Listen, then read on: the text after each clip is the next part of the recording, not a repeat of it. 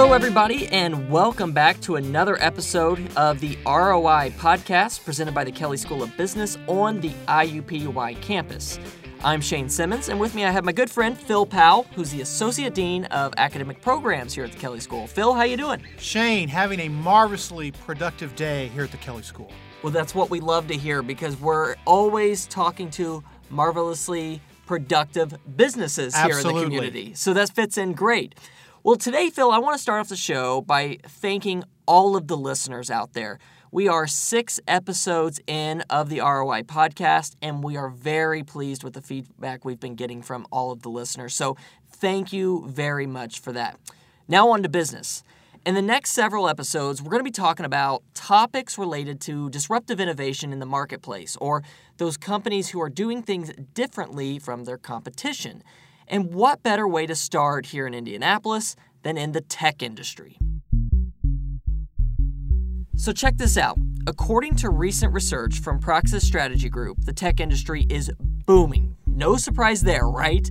Well, since 2006, the job count at tech companies is up 68%. And Indianapolis, Phil, is ranked fifth in growing tech hubs.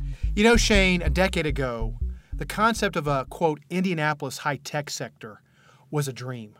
But now it's real. The activity is absolutely impressive in this city.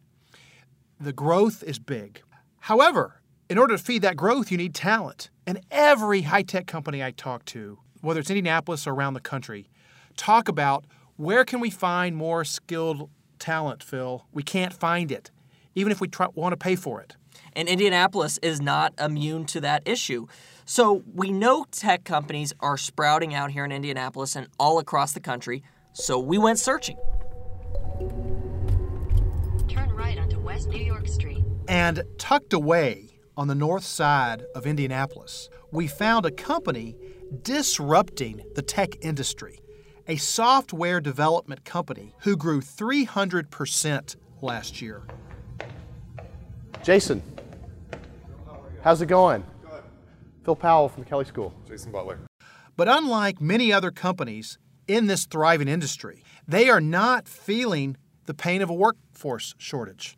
In fact, they have plenty of resumes coming in on a daily basis. They have more talent to choose from than they know. This is because of their innovative business model. This is where the geniuses work. Yes, this is where we put them all. Welcome to EduSource. So we're a custom software development company. Uh, we're primarily in the .NET framework. Uh, a lot of web applications. We've done everything from um, clinical trial software, project management software, all the way to uh, we have some firms that have um, Excel spreadsheets that they would like to get uh, online in multi-user, uh, including a lot of uh, mobile applications as well. You notice right away a laid back culture that's filled and brimming with creativity. Star Wars And the CEO, Jason Beutler, knows how to keep his team loose, but motivated throughout the day, whether they are talking projects or Star Wars. May, May the Fourth Star Wars Day was a very was a hit on productivity. So um, But what sets EduSource apart from the masses and helps it escape the trap of workforce shortage is its edu-sourcing business model. I think to explain what EduSource does, uh, starting from the beginning is probably the best. I have about, at the time, I had about 15 years of software development experience. I had become a vice president of IT in here locally uh, in Indianapolis, and I decided to start my own company. Uh, so I stepped out on my own and was just doing some independent consulting, managing projects. Uh, at the same time, I was asked to teach a class at a local university. Uh, up at Taylor University, actually. I was teaching their software engineering program for their sophomores. So I managed a local project that was both both being worked on internally and had overseas uh, resources, about 15 of them from overseas, uh, both uh, Eastern Europe and India. Outsourcing is very common in the tech industry because talent is cheap. I think that's one reason.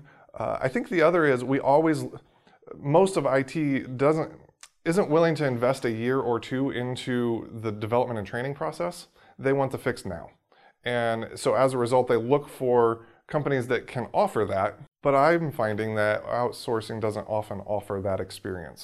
Uh, and so I think that's where we run into this this reason why we're, we're running overseas is because we're not bringing them up fast enough here. uh, to keep up with the demand. I mean, what the industry's growing at what eight to twelve percent annually, which is just crazy. Then one day, the first signs of EduSource sprouted. So that was the aha moment? The aha moment. One evening, I was sitting down I was doing some code review over the code that I had received from uh, overseas. At the same time, then later that evening, I had to grade some pro- some programs for my students from the class that I was adjunct teaching, and um, I was surprised that the sophomore uh, quality, the code that I got from the sophomores in my university class, was significantly better than the code that I was getting from overseas, uh, and that's where the idea kind of came from. The possibilities began running through Jason's mind. Uh, so instead of saying, um, hey, let's outsource overseas, I thought, what if we edu sourced to local university students? Uh, they're obviously very capable of doing this work. Uh, so that started the journey. Uh, so here we are now. Uh, see, it's been probably about six years, seven years since that time frame. All right, Phil. So you went to EduSource, you checked it out. Let's get this straight here for a second.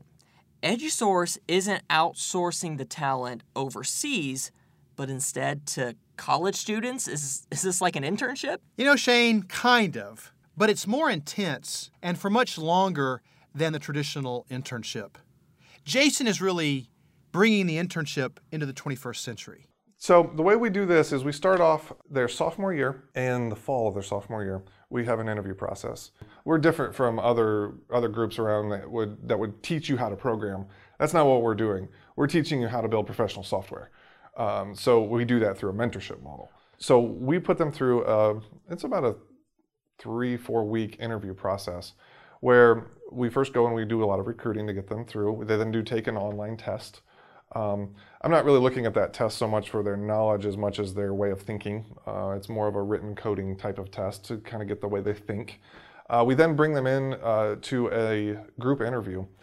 Uh, we're, we're a team. Uh, we have to operate like a team.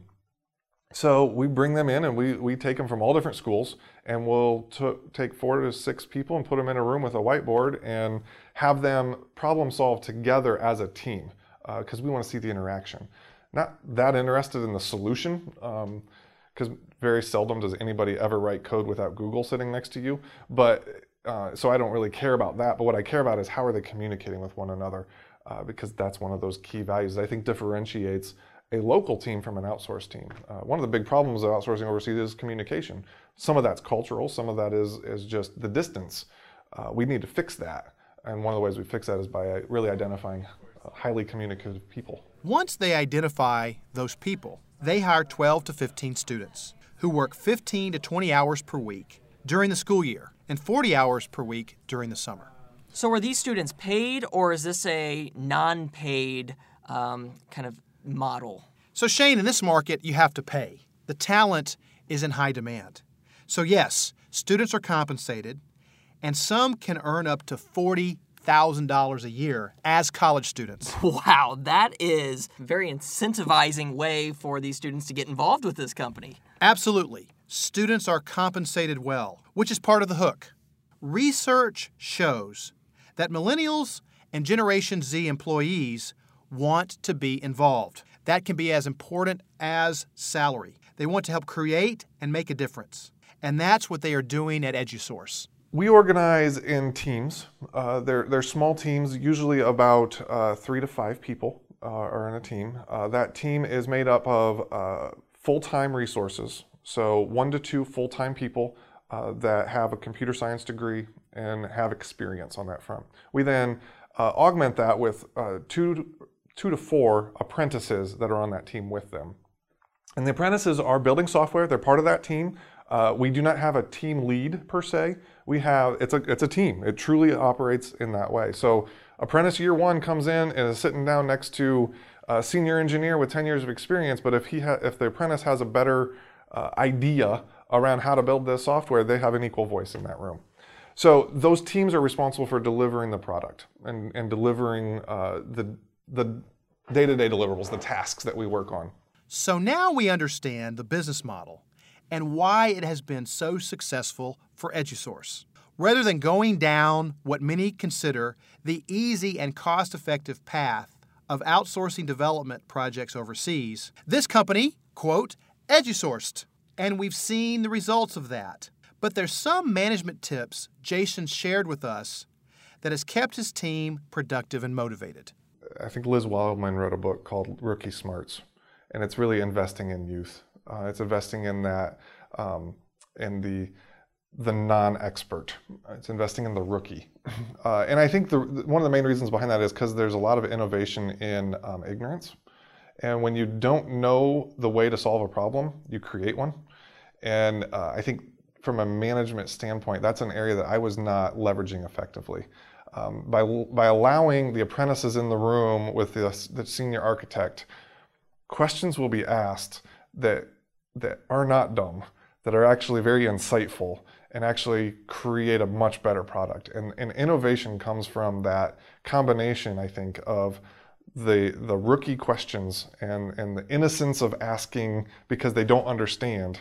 It creates insight that you wouldn't get by just having an expert in the room. Jason demonstrates two points.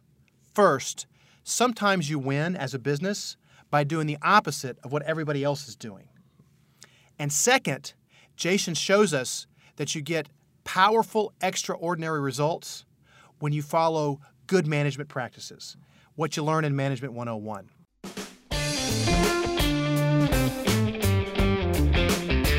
It's really, this was an inspiring story here, Phil, to see the fruition of an idea evolve over this time and the way that it is kind of passing on skills and talents and, and building the workforce up for the, the future generations here. This is a magnificent story and huge payoffs. Absolutely, and it's it's amazing.